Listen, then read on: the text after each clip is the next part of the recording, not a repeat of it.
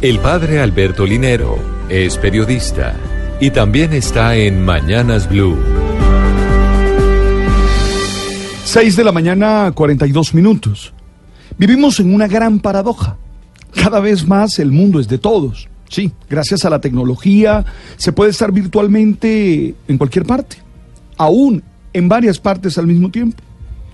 La comunicación es inmediata, no importan los kilómetros que nos separen.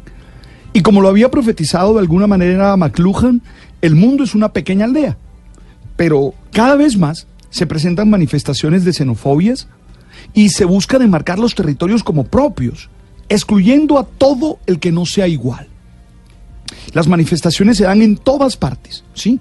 Desde las dificultades de los inmigrantes africanos tratando de entrar a Europa, pasando por las caravanas de inmigrantes de Centroamérica que salen hacia México buscando Estados Unidos, hasta las manifestaciones domésticas de xenofobia contra los hermanos venezolanos que vivimos a diario en nuestras calles.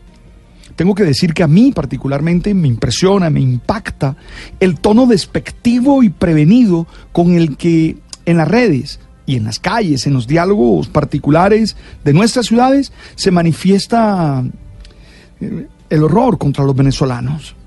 Sí, se les trata mal, se dice despectivamente venezolanos, como si estas personas hubieran dejado su hogar, su gente, su patria, por simple ganas de aventurar. Se les olvida que realmente están buscando una solución a esos problemas tan terribles que tienen. En este contexto, se da la visita del Papa Francisco a Panamá para la Jornada Mundial de los Jóvenes. Y estoy seguro que su palabra nos posibilitará reflexiones y espero que acciones que nos hagan vivir de una manera distinta estos problemas.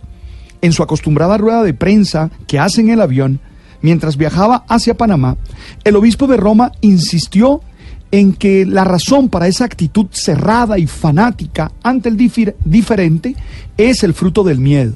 Sí, es el miedo. Digo exactamente, es el miedo lo que nos vuelve locos. Es el miedo irracional el que nos hace ser hostiles ante el inmigrante. Miedo a perder lo que tenemos, miedo a no ser capaces de responder a los desafíos que hay en nuestra vida, miedo, miedo a que nos quiten las posibilidades que tenemos, esos que llegan, miedo a no saber entender la hibridación que generan estos movimientos sociales.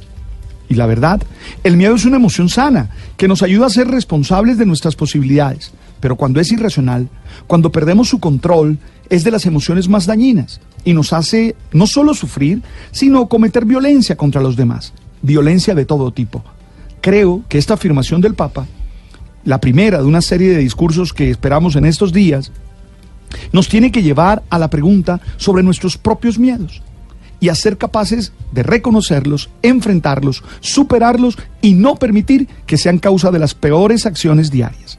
Los problemas se resuelven desde la bondad, desde la generosidad y con firmeza.